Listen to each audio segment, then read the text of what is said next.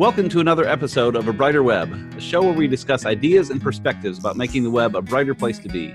Each podcast will interview marketing professionals across multiple industries and discover what's worked for their digital marketing strategy, what hasn't, and what they plan to try. Today, our guest is Megan Strand, who's the Director of Communications at Engage for Good. Thanks for joining me today, Megan. Hey, thanks for having me, Mickey. So, tell us a bit more about where you work, how long you've been there, what your current role looks like, your day to day, that sort of stuff. Yeah, absolutely. So I'm the communications director at a company called Engage for Good, and we're a national professional organization focused on best practices and corporate social impact. So we run an annual conference, we have a membership program, all of that good stuff. Um, I've been there since about 2010, and as the communication director, I do a little bit of everything, quite frankly. I do a lot of writing. I do a lot of our social stuff. I do all of our web content. I run our own webinars and our own podcast. So, just a lot of the little moving day to day pieces uh, of, of running a business, quite frankly. And I do dip into operations a little bit as well. Gotcha. Awesome. And there's a lot of folks I think that do all of their own content, but the volume of content that you guys put out is staggering. So I can't imagine. Wow. Thank you. Well, you should know, right? You did our website and you were like, how do they have this much stuff on that website? And that was a few years ago. and it's been, yeah, you just keep it coming. So yeah, you're, you're a machine over there turning out content. And it's, well, it's I appreciate you saying that. It doesn't feel like it sometimes. Yeah. Yeah. It gets tough sometimes, but yeah, you guys do a great job. So thank you. In all this stuff, what's really been working well for you guys lately, marketing wise? Yeah, I mean, I would say we're pretty traditional organization. We're not, you know, huge on Instagram or anything. We're a B2B organization. So um, I would say our biggest strengths, uh, you know, like I like we were just talking about, content marketing is number one, and then quite frankly, email marketing is still our best return on anything. Um, as I said, we're we're B two B, so we're not you know doing cute videos on Instagram. Uh, you know, if we're going to hit a social channel, it's probably going to be LinkedIn and Twitter.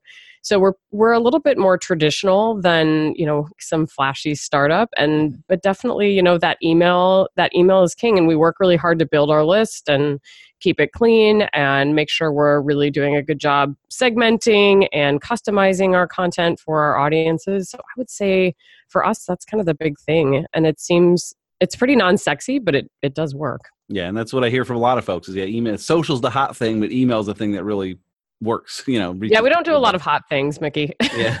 You do things that work though. That's the main thing so.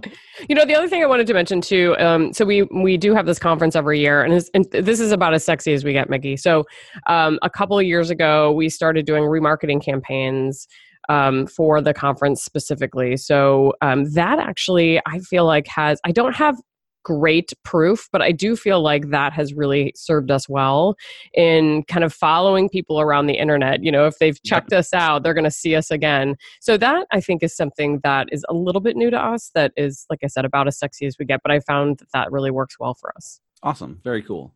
So let's flip that around then. What's been a struggle with your marketing?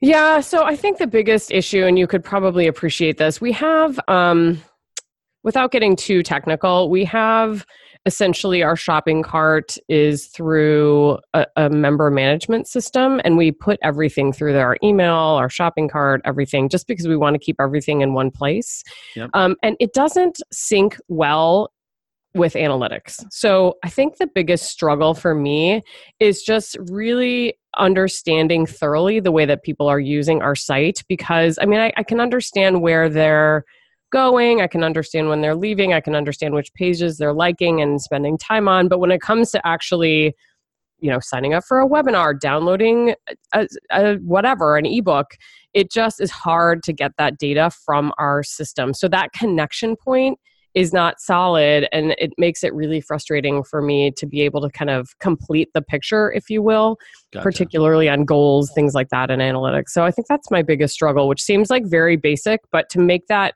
like to change that up would be to change up such a huge part of our operations that i just can't even stomach doing that well, you got to give up the tracking for the better uses. You know, we talked about that yeah. with folks like with local SEO, where they tracking phone numbers are great, but that can mess up your local SEO. So you want better tracking or better results. And so in your case, you're kind of saying, yeah, results is what we're doing. It's a little hard to track, but I don't want to switch to something easier to track that gets worse results. So it's a hard, hard balance. Right. And I mean, for us, it really is kind of that we're a small organization. So it's that back end operations piece. And we really, we switched over to this platform. You probably remember, remember this when we redid our yeah. website. Mm-hmm. Um, and we were like, oh, this is going to be so great. And we were promised we would get that back end data. Well, you know, you don't, you just don't get the full picture, the full picture. So you try to do your due diligence. Like right. we make, we need to make sure we have this. Oh yeah, yeah, yeah, we have it, but you don't really like you have a little piece of it, but you don't really have um, the full meal deal. So to change our shopping cart and you know s- essentially split half of our information off of one side of our organization internally just seems like not a great idea. Right. You could probably do it better with 14 different tools to handle each piece and get Oh, totally. Yeah, but, but they don't then they don't all talk yeah. together. Yeah, it's right. it's like the the perpetual small business problem. I've had this problem with other organizations that I've worked at that are small businesses, but um yeah, so if I if I had to redo it all over, I would, you know, I think what I would have done in hindsight is just really lobbied so much harder for like a much bigger budget for that whole back end piece, you know, and do an infusion or a Salesforce or something like that that's a little bit more robust. Yeah. Gotcha. So with all the stuff you've been doing, what is something you see out there that you'd like to get into but you haven't gotten there yet and why? Yeah, I mean, so first of all, I need to I feel like an old person. I do need to brush up on my analytics skills a little bit because every time I log into that thing, I'm like, oh my gosh, there's something new. And I never take the time to be like, you know, they'll tell you there's something new and how to use it. And I just right. don't ever take the time to do that. So gotcha. I feel like I need to brush up on that. And then the other thing I want to play around with a little bit more that I've, t- I've toyed with a little bit. I just haven't really had the time to dig in the way to, that I would need to. Um, are running Facebook ads um, and you know doing lookalike audiences, running targeted Facebook ads, maybe for particular campaigns or particular webinars or the conference or what have you, and being able to kind of track those metrics and analytics and kind of see, gotcha. um, you know, use that tool a little bit better. We've tried LinkedIn ads, and I've not found those to be successful in any way for us. Um, so that is not necessarily on my radar. But um, I feel I feel like Facebook lookalike audiences is something that I should spend a little bit more time with uh, and I'd like to. It sounds like you are using Google Ads though already. I imagine for your remarketing. Well, for the remarketing, yeah, yeah but that's gotcha. really it. Gotcha. Yeah, that's okay. really it. And we've tried Google Ads in the past, but again, if you don't have that conversion tracking data on the back yeah. end, it makes it extremely difficult to be to prove the ROI. Like, well, we just spent six hundred dollars, and I have no idea if it boosted our sales at all. Right. You can see like maybe I think this one might have come from it. Yeah. I mean, it's yeah. It's yeah, it's hard if you can't get that last mile. Yeah, where they exactly exactly. So Yep, that makes it tough. So with all these tools you use, what's your favorite or one of your favorites? I have a couple favorites. Cool. One of them we're using right now, and this, these are more operational things. Sorry, but I kind of no, I really respect really good tools. So Zoom, I love, love, love Zoom. Yep. We were on GoToWebinar for years. Sorry, GoToWebinar, but um, the price point was so much higher than Zoom, and the functionality was so much less. Um, okay. It was it was relatively consistent, but I feel like with Zoom, I've had literally zero problems. And if there's a problem, it's always on the user's end because they're on some janky Wi-Fi or something. gotcha. um, so Zoom is one of my favorites. And then the other, this is another operational thing but Calendly, do you use that? We use one like that. Um, yeah, so you know, Bird right now, but yeah, similar kind of thing. Yeah, so somebody that needs to schedule a million meetings and all that back and forth, like how about Tuesday at five, six, or eight, or Wednesday at one or two? Like that makes me insane. And I was like, nope. So Calendly is just a godsend. I just send people that link, and they and it's free. You can pay for a slightly upgraded version, but and they just schedule themselves into my calendar and I can set all sorts of parameters and I just I love that. Yeah. I actually I might have gotten that idea from you guys. I don't think I use the same one you do obviously. Yeah, we used a different one before. We ran into trouble, I can't remember what the one was when we had it with you. Uh, but trying to book multiple people. Most of them you say, "Hey, I want a time when Mickey and Megan are available, say, "Oh, great! I'll schedule a time when Mickey or Megan is available." Know, like, no, right. no, no, because they're intended for sales teams. So, I can say, "Hey, book with our sales team." So, look for a time when Bob or Steve or Pete or Jill is available. Right. Like, no, no, no. Right. I want one when all four are available. What's the you know little spots in between? I think right. Calendly falls short there. Um, it, I've I've been able to kind of um, to jerry rig it a little bit like when david and i need to do a call together i set up a whole separate calendly that linked his calendar and mine together gotcha um, okay definitely a workaround and i right. i'm not saying i would necessarily recommend it but um yeah I've, I've made it work in that regard but i just don't use it that way all that all that often right we use it a lot so we use meeting bird which is we, we've gone to different ones and it's perfectly fine. I, I don't love it. I don't hate it, but it does a good job. And I can say, hey, for this one, it needs Mickey and Allie. This one's Mickey, Allie, and Brooke. This one's Allie and Brooke. This one's Allie and Ashley. And we can just kind of set up all these different Nice. and yeah, it does a does a fine job. And does it just link to your Google Calendar? Is that how it does Yep, it? it just pulls in from Google, all of our Yep. Google calendars, which is challenging because I have a personal one and a business one, and they both need to be reflected in there. And Allie has a personal and a business, and so between the six of us, we have like 14 calendars that need to sync in, and They're like, sorry, we don't have any availability ever. that's we get that sometimes. We try to get Midnight on Saturday night. if you try to get me and Allie and Brooke, it's it's some tough little windows to slide into. But. All right, one other tool you didn't mention, I'm curious about. You mentioned how great email has been for you. So, what do you guys use? Is that all through your third party system?